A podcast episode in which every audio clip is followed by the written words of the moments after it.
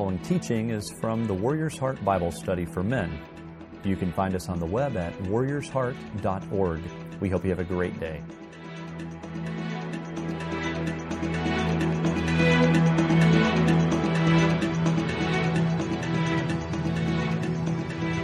Once there was this young guy, and he was very successful in his business, so he bought himself a wonderful Porsche and loved driving it on the weekends and roaring out into the country. And one uh, Saturday morning, when he was out driving his car, he, he came up to the signal light, the last one before he could hit the country road, so he had to stop. And right next to him was a senior citizen guy on his uh, brand new red moped.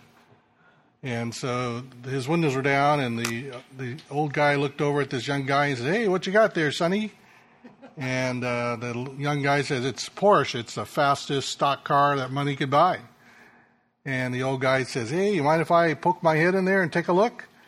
And the, the young guy says, Hey, man, knock yourself out. So the old guy slowly stuck his head in and felt the Corinthian leather and ran his hand across the, the, uh, the amazing dash and commented on his uh, amazement at how what, what a sweet machine this was. And and he started to back out. And uh, just as uh, he was out, the the light turned green, and the young guy thought, well, he's going to do a little showing off here. So he slammed it into gear and popped the clutch and went roaring down the road and feeling pretty smug.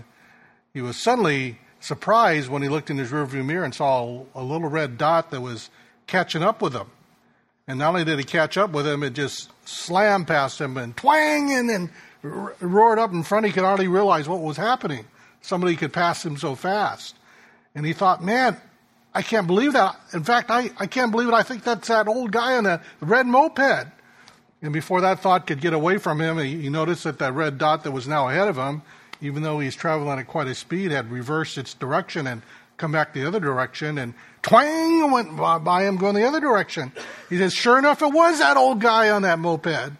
And he, he was so shocked that something like that could go so fast, he pulled over the side of the road and looked in his rearview mirror, and the red dot was coming back again and changed direction. But now that he had pulled over the side of the road, he couldn't change, and bam, the, the red moped slammed into the back of his Porsche. So he jumped out and he saw the old guy lying there, and he says, "Man, are you okay?" He says, "Yeah, I'm fine." He says, uh, "Hey, man, you got to you got to tell me what in the world you got in that machine of yours. I never seen anything go so fast." And the old man got up and dusted himself off and says, "Oh yeah, yeah, yeah, Sonny. No, no, no problem. I'll, I'll show you what I've got. But man, uh, first I gotta, I, first I gotta unhook my suspenders from your side view mirror. I, don't know the last time you have been amazed at something that is of great interest to you. Uh, honestly, the last time you were amazed at something that was of great interest to you. Well, that's one of the things that we want to study here because our amazement at things that interest us are a very good indicator of what we genuinely believe. What's really important to us never ceases to bring us to a point of amazement. If we think about from the standpoint not of our hobbies, but of our spiritual interests, where are we with regard to being amazed at seeing the presence of God in the routine of our life? When was the last time in the last series of times we were amazed that God's presence in my routine was very, very special. Well, in this passage of scripture that we're going to look at today in Mark chapter 6, beginning uh, at verse 30 and following, the scriptures give to us a miracle that's going to be followed by another miracle that should capture our attention. Now, I suppose that there is a way in which many of us would look at these two miracles, the feeding of the 5,000 and Jesus Christ walking on the water, and we could see those as two very separate miracles and say, wow, that's that was really something what Jesus Christ was doing in those days. But I'd like for us to look at those two as a tandem, as a single lesson of Jesus Christ trying to make an impression in the lives of very special men, his apostles. In some ways, that we could look at this as a, a lesson for all of us guys today, that God is trying to capture our attention in the same way he was trying to capture the attention of the apostles. Now, you remember that in this period of time, Jesus Christ is holding the, the Pharisees at bay, trying to keep them from culminating their decision of disbelief that he is Messiah, so that he can work on the faith of the disciples and bring them up to speed, and then he'll let the the Pharisees carry out their unbelief through his own crucifixion. So you can see this multiple complicated story. If you get that picture of what the gospel is all about, is a go from the birth to the to the ascension of Christ and see the story unfold in these different ways, you'll be a lot further off than many, many seminary graduates who still are confused about the Gospels and the life of Jesus Christ. But if you can see Christ trying to demonstrate his power and also reveal his authority through his teaching, and then the Pharisees coming to a conclusion quietly, now we don't believe him. We've seen his credentials, his words, and his works, but we don't believe him. So we're gonna we're gonna crucify him, but before he, they get a chance to do that, Jesus Christ holds them at arm's length before they can culminate their disbelief. And he says, uh, I'm going to hold you guys off because I got to build up the disciples' faith to take over when I'm gone. So we're, we're in that phase here where Jesus Christ is holding the unbelief of the leaders at bay while he's trying to build up the faith of his disciples. And he's having a little bit of a struggle because the disciples are a little bit thick. They just don't get it. And here in this particular passage of Scripture, we're going to have two miracles that we're going to be seeing as one lesson because the disciples are having a hard time seeing what in the world their faith ought to allow them to be revealed. So the scripture tells us here that the apostles gathered around Jesus and reported to him all they had done and taught. This is chapter 6 of Mark, beginning at verse 30. Then, because so many people were coming and going, they did not even have a chance to eat. He said to them, Come with me by yourselves to a quiet place and get some rest. So they went by themselves in a boat to a solitary place, but many who saw them leaving recognized them and ran on foot from all the towns and got there ahead of them. When Jesus landed and saw a large crowd, he had compassion on them because they were like sheep without a shepherd. So he began to teach them many things. So we have Jesus Christ here with uh, his dis- disciples, now called apostles. And this is becoming a juncture for their development of their faith. So he's going to give them a time to assess their own spiritual ministry success with him. So they're recounting to Jesus all the things that happened when they went out in Jesus' name and in his power to bring healing and uh, exorcism from demons that many of the people in the population were experiencing. Now, the problem, of course, is that as they were giving this report to Jesus, they were being overwhelmed by the crowds who heard that Jesus was here, heard that the apostles are here, so they wanted to get some personal attention to themselves. They were pressing on them so much. Jesus Christ, realizing that his apostles has already done an amazing amount of ministry, realizing their own personal exhaustion from ministry, takes them on a retreat. He specifies, let me take you away from here in a place of solitude so you can have a respite from all of this overwhelming demand and interest in the lives of people. That's, that's not a bad thing. For us humans who have a limited capacity to withstand the overwhelming demands of people who are looking for spiritual ministry, that is a legitimate choice. Take a break so you can recharge your batteries and serve the people effectively. That's a Jesus thing. He saw it, he recognized it, and he acted upon it. So they attempt to leave the people, let's get in the boat, go to another place, and the people on the shore, they recognize that, hey, this is not that big of a lake. When you go see Israel for the first time, the Sea of Galilee is not that big, and you can see almost all the way around it from several different points. So they saw the direction of where the boat was going to go. They kind of anticipated its uh, dropping off point, and they ran on land, and they were able to get there before they landed the boat, and they met them. Now, I, I know that the proper human sense is that when we are exhausted from people, we take a break from that exhaustion, but that rest is now supplanted by more people with needs and making demands. Our natural human tendency is not what Jesus expressed. The natural human tendency is not recorded here with, with regard to the apostles. But the response to this overwhelming, pressing demand, this unending demand of people's needs, is expressed by Jesus' response. And his disciples get to see it. So we don't get any sense of any kind of a presence of annoyance or anything that might be happening by the, the apostles, but instead we see that Jesus Christ is going to express his compassion. even though he himself knows the exhaustion, the overwhelming sense of what it means to be oppressed and overwhelmed by needy people, Jesus Christ expresses compassion. Now, this is a huge lesson for us kinds of guys. And one of those things is when we have the choice to express annoyance or be driven by compassion, it becomes one of our options to make that choice. So you're going to go off today to work. You're trying to finish off the calendar year. Lots of demands. You might be working through lunch. You might be working through all your breaks. You might be working uh, 30 minutes or an hour or a couple hours later because of the need to do what other people want you to do or what you need to do to make your company successful. So you finally get in your car, you're absolutely exhausted, you don't want to do anything with any kind of decision, you don't want to interact with any kind of conversation, and you drive home and you get home around 8.30 or 9 o'clock, and there's your wonderful wife and your amazing kids, and they've been looking forward to you coming home because they've got problems.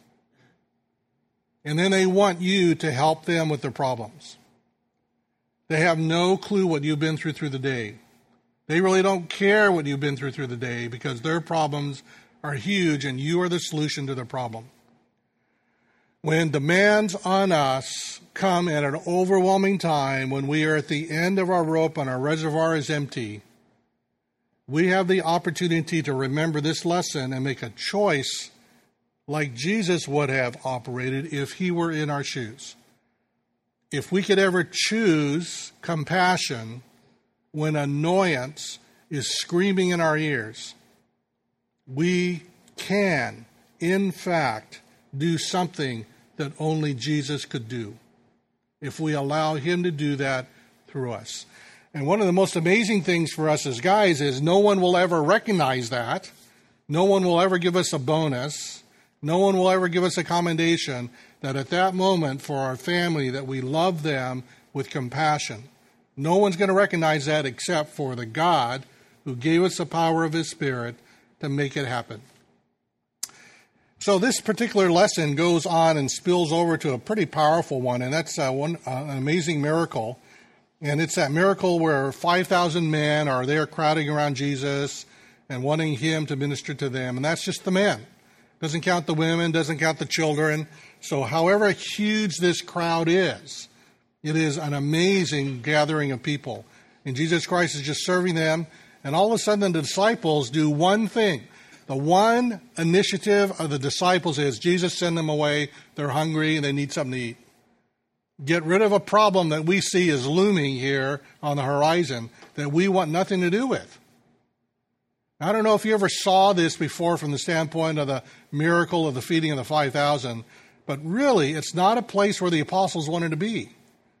And their only contribution, let's get rid of the problem before it happens, Jesus. You have the authority, send them away. Now, Jesus Christ takes that moment and it becomes a teachable moment and this food solution that the disciples are suggesting that's going to become a huge problem, Jesus, give them time to get to the nearest big Burger King because it's a long walk from here. And then Jesus Christ, realizing, of course, that this is a remote location, and the disciples realize it, even though the disciples can be commended for their initiative, he tells them, You feed the crowd. Now, suddenly, we have a temporary physical problem that the disciples can recognize what the problem is because they realize what the problem would become.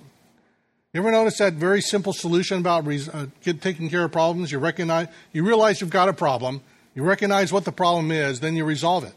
That's a three-step plan for taking care of problems. Realize you've got a problem, uh, recognize what it is, and then resolve it.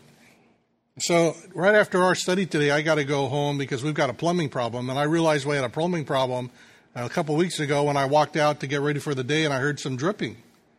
And it wasn't just a slow drip, but it was a pretty loud splashing sound. So I thought, well, that's weird. And I, I traced the sound. I went into our guest bathroom and the ceiling was dripping. Water was just coming down from the, the vent in our, in our bathroom. I thought, this is not normal. So I realized I've got a problem here, and I thought, man, look at my watch. I got to get ready for work. I got to figure out what to do. But realizing you've got a problem is number one. If you if you if you ignore it, then you've got even a bigger problem. So I had to finally figure out what was causing the problem. So I ran upstairs to the other bathroom, and the upstairs bathroom in our house was flooded.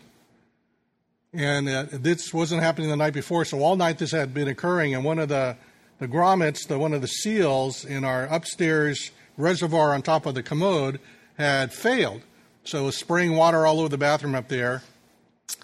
It was good that I realized what the problem was. It was great that I could recognize uh, what what the problem was, and now I had to come up with a resolution. So I, with my brilliant plumbing background, I was able to turn off the faucet that led the water into the reservoir, and it stopped the it didn't stop the problem the, the leak. So now I just had to clean it all up, and, and today we're going to get the res- resolution fixed, hopefully with a professional plumber coming in to fix that whole thing. But the disciples here, they realized that they had a problem, a remote place, They realize that uh, in this remote place there's no food, and all these people, thousands of people, are getting hungry because Jesus keeps on talking and talking and talking, and Jesus keeps on healing and healing and healing. We're, we got a problem here, then Jesus Christ is going to probably tell us to take care of it, so let's get rid of it. Jesus, tell them to go away because they're, they're hungry and they got to go find some food. They were not expecting the supernatural solution. You give them something to eat. Now, it's at that particular juncture, again, you realize that these apostles are exhausted from a long time of ministry. They were giving the report to Jesus. In the middle of the report, Jesus says, Hey, let's get away from the crowd, go on a retreat. Oh, yeah, we could use a break. Oh, yeah, get us away from the problems.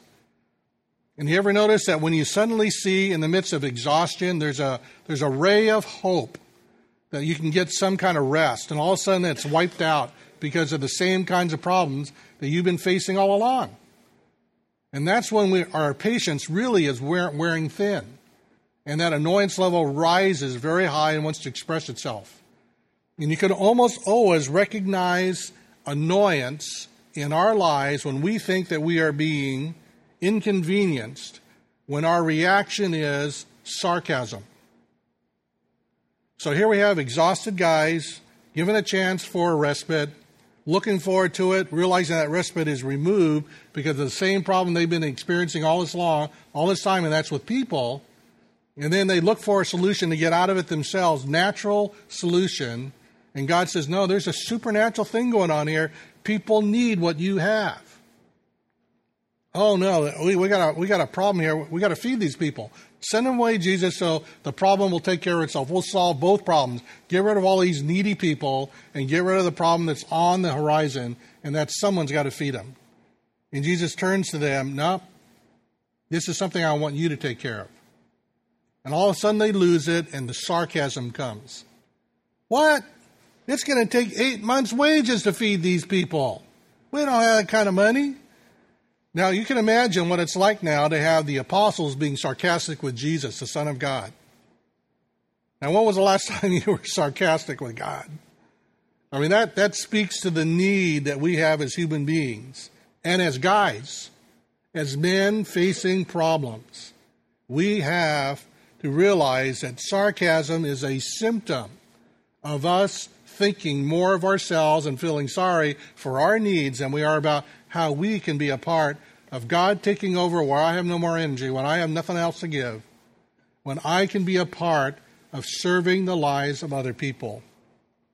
So that sarcasm is a revelation. You can put tuck that in your in your brain as a, as a guy who's trying to live a life of faith as a man of God.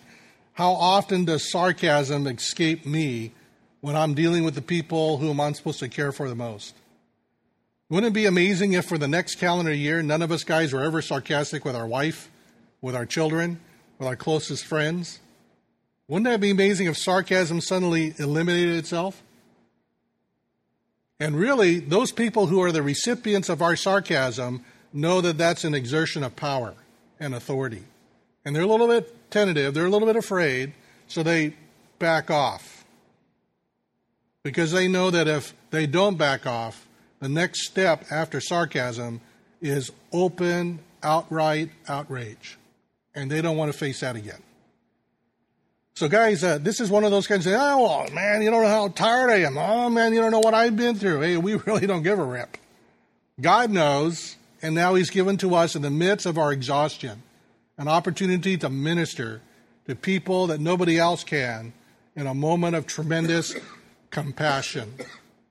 We can actually not just grit our teeth when it comes to quenching sarcasm, but instead getting a grip on compassion in our spirit by the power of the Spirit of God to serve those who are the closest to us and realize that God is very pleased because He wants that moment to be just like it was here for the apostles. Well, this uh, stunning miracle here, the feeding of the 5,000, is pretty special. They're all under control from the standpoint of being orderly, organized into groups. Uh, prayer was key as Jesus Christ uh, goes to prayer to the Father while the disciple, the apostles, are getting the people in these organized groups. The distribution of the food that was just uh, five loaves and two fish is, is now multiplied before the eyes of the people, and the people aren't as interested in the miracle as they are in eating the food. And so they're a little distracted from this whole thing. And it's amazing that all the people were fed, no one was left out. It's very much of the grammar of the scripture. So the thousands and thousands of people, no exceptions, everyone was satisfied with regard to their meal, just because of this small beginning, the multiplication that came afterward. That level of satisfaction shows to us that no one just got a taste, but everyone was now no longer hungry. And that's also re-emphasized by the fact of how much leftover there was. It's 12 baskets of leftovers, and the crowd numbered 5,000 men, not counting the women and the children. And obviously, we know that children were there first because that's where the five loaves and two fish came. Uh, they stole this little kid's lunch. He's the only one bright enough to bring along any food. And it's also the great miracle where it was Andrew who was the apostle who brought that before the Lord. Andrew's known in Scripture as probably the leading best uh, uh, best apostle. If uh, they were to give out awards for the leading uh, best supporting actor, Andrew would have got it. He did two things in his whole career. He introduced Peter, his brother, to Jesus. That was number one. And number two, he's the one that spotted the little boy with the lunch here for the feeding of the 5,000. That's Andrew's great contribution as an apostle here in this uh, amazing passage of Scripture. But when we, when we, we go through this, I mean, every pastor has preached on this, and they love preaching it, and they always preach uh, God does much, and, and uh, God, God does much when there's very little in our hands. And somewhere along that theme, you've heard probably 20 or 30 sermons on it. One of the things that's almost always overlooked, and Mark emphasizes this, if we can just look at Mark and not look at the other uh, renditions from the other Gospels, Mark notices something that he leaves blank. There is no expression in this miracle of anybody being amazed at what happened. Ever notice that? And all the other miracles at the end of it. Wow, what? Look at that. Look at what Jesus did. Man, look at, look at what happened. This is amazing. This guy stood up and walked. Oh, this guy can see again. Ah, this little girl rose from the dead. After the feeding of the 5,000, according to the Gospel of Mark, nothing. No reaction. No exuberation. No celebration. No recognition of anything exciting going on here. So Jesus Christ recognizes he's the only one. And so after this particular miracle, when no one was thrilled, none of the apostles were standing there, wow, Jesus, that was a good one. That was stunning. We're going we're gonna try to repeat this, Jesus. Can we try it now with uh, two fish and no bread? Uh, no one was interested. They just stood around like dummies. No, here we go again, picking up after the people. Now we got to pick up their, their leftovers. No one was amazed about the miracle that Jesus Christ performed. The only one who recognized the absence of this exuberation was Jesus. And we know that because the very next thing he tells the disciples, okay, you guys, get in a boat, let's uh, you guys get out of here. Immediately, Jesus made his disciples get in the boat in verse 45 and go on ahead of him to Bethsaida. Now, the language here is very powerful and it's easy to miss because Mark always uses the word immediately. But Jesus Christ, immediately after that miracle was done, he sends the crowd away and he tells his disciples, You get in the boat and we'll rendezvous over here. And then Jesus Christ did the same thing he always does. When he's doing something miraculous, he goes off and he prays. So he puts the disciples now into a very special test. And that special test is now accompanied by Jesus Christ's personal time in prayer. we know that the disciples are still operating out of their natural strength because of their reaction when they see Jesus Christ walking on the water. Now, Jesus Christ and the, the apostles have spent a lot of time together, and you would think that there's some intimacy here. That they know him, he knows them by name, they spend time together, he's discipling them. But they're so close and so tight that when they see Jesus Christ in a context that's new to them, they think he's a ghost.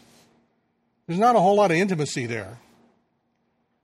So there's a there's a special revelation here where Jesus Christ is trying to show these disciples I really need you guys to get to know me personally. It's not what you know in your head, it's not what you know in your assumptions, but it's on our relationship together. So that out of context, you're not shocked and surprised when you see me. But you also see that Jesus Christ is trying to elicit out of them something else, and that is a reaction.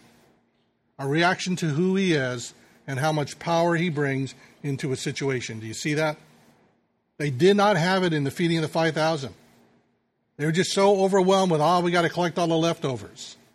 No one said anything about how amazed they were at the miracle.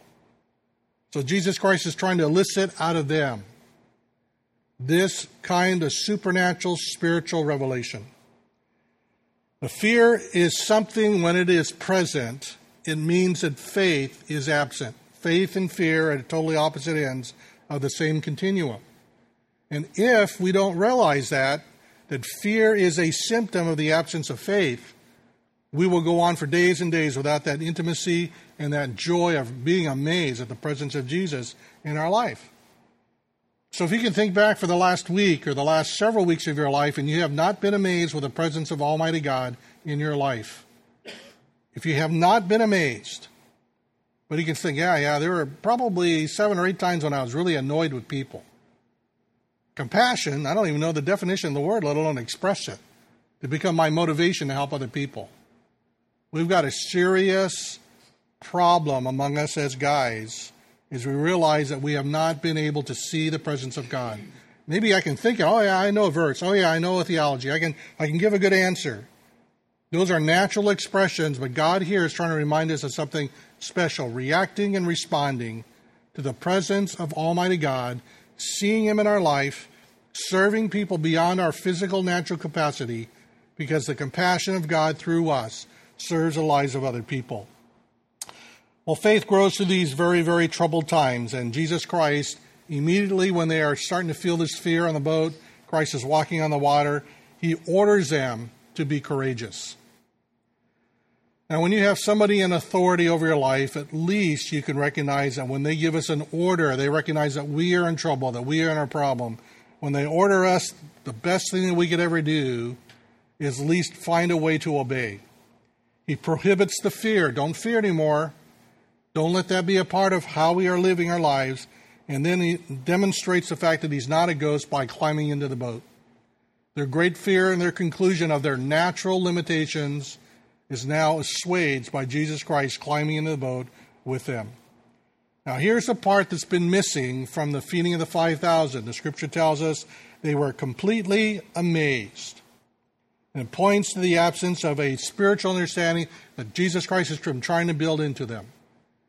He wants them to be amazed at Him, but not surprised by the things He does, because He's trying to convince them of his authority because of his power and overwhelming presence. Jesus is Christ and his presence exuded with power. Have you seen God lately in your life? I was part of a tour team and we were leading a bunch of uh, wonderful Christians over to Israel to experience what it was like in the Holy Land. And um, it was in the year 2007, and we were, we were up in Tiberias by the Sea of Galilee, and our next journey was to take a long bus drive all the way down to the southern part of Israel to a town called Eilat. And Eilat is the great uh, re- um, resort town for all of Israel. A lot of people travel down there for vacation. They love to swim in the very clear water. If they scuba dive or if they like to snorkel, it's very clear. It's a destination for scuba divers for sure. Well, we were up in Tiberias the day before we were, we were going to drive down to Eilat we got word from our tourist guide, and they're all connected with the, with the government. He pulled us aside, a couple of us who were leading the tour, and he said, Hey, we've got a little bit of a problem. Uh, down in Eilat, they just had a bombing at a bakery, and uh, a couple people were killed. And uh, we don't want to scare everybody, but we're going to have to divert our attention. And we said, Sure, absolutely. And um, none of our tourists ever realized that we had a problem until they got back home and they saw on the news that there was a bombing in Eilat. They, Were we going to go to Eilat? No, no, no. It was on. It was a possibility, but yeah, we decided not to go there because we had other great things we wanted to show you. And uh, so instead of going to Eilat, we uh, we went south and then we diverted west and we took them to Ashkelon, which is one of the cities where the Philistines had a town there at the on the coast. Beautiful, beautiful beach. We hung out at the beach. We talked about uh, Goliath and how he and some of his brothers were a part of these towns. And uh, we were making up stuff as we were going along. And um, I was trying to read as fast as I could because this wasn't in our normal schedule. And uh, it's one of those kinds of times where, where God just gives you a facilitation. And I remember that. I, I wasn't prepared to give any kind of devotions on the Philistines. I was reading through the scriptures as fast as I could. As soon as I finished reading, I'd stand up and explain this to the people. And uh, we, we just had a great time and a lot. And they got a nice tan on the beach. We left a lot, I mean, Ashkelon. We left Ashkelon and made our way inland to, to Jerusalem. And the, the day when we arrived at Jerusalem, um, our tour guide pulled us aside and said there's been a, uh, a, a rocket attack from Gaza Strip to Ashkelon. 250 rockets they sent from Gaza Strip into Ashkelon, the town that we had just left. And uh, we never told our, our, our tourists that uh, that had occurred. And uh, we looked at our tourist guide, the, the, those two of us who were leading the tour, and we says, "Wow, we praise the Lord that this this happened." He says, "Or, or you could just think that I'm a really good tourist guide protecting you from all this." And uh, so he was really pushing for his tip then, and uh, and but he deserved it. we we got away from the bombing at Eilat, we got away from the rocket attack at Ashkelon, and and I will never forget that overwhelming great sense. But I saw God in that.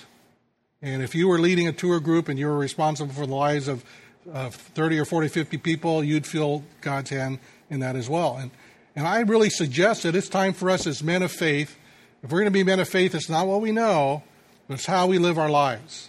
And do we see God in all of the routine of our life? But it wasn't just 2007, but also today. I mean, just, just this, this week has been really precious for Yvonne and me as we've watched God involve Himself in our life uh, because we just we, we were enjoying the thrill of this great announcement. And this is our this is a picture of our grandson. His name is Lucas. And then our daughter and son-in-law sent out this announcement uh, with Lucas saying, "What? What? What do you mean I'm not going to be your only grand your only child forever?" So they announced that they're now having uh, their second child uh, due in June. So I, I thank God for the tremendous privilege and the joy of, of being a grandfather. What a, what a thrill it is. And one of the most amazing things about it is I still remember when I was single and studying the scriptures and going through the Old Testament and realizing there is something that God is emphasizing here, and that is a vertical legacy. It's not just the people that I disciple in my, my current stream of life. God, that's important, but God, God not only wants me to disciple people in my stream of life, He wants me to reach down to the next generation and disciple my kids.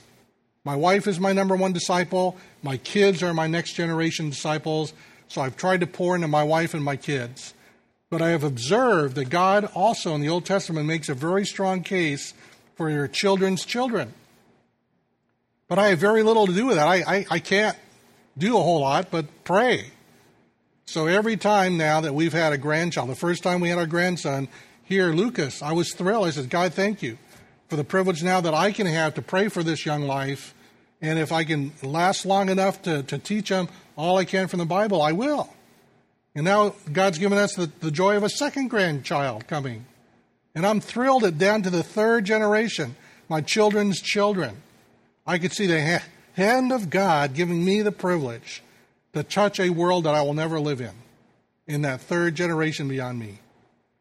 To me, that's God's presence in my life, and I, I pray that no matter how tired and exhausted I am, when those grandkids come over and I can teach them anything spiritually, I will do so, no matter how tired I might be, because I can see the presence of God in my life with that privilege.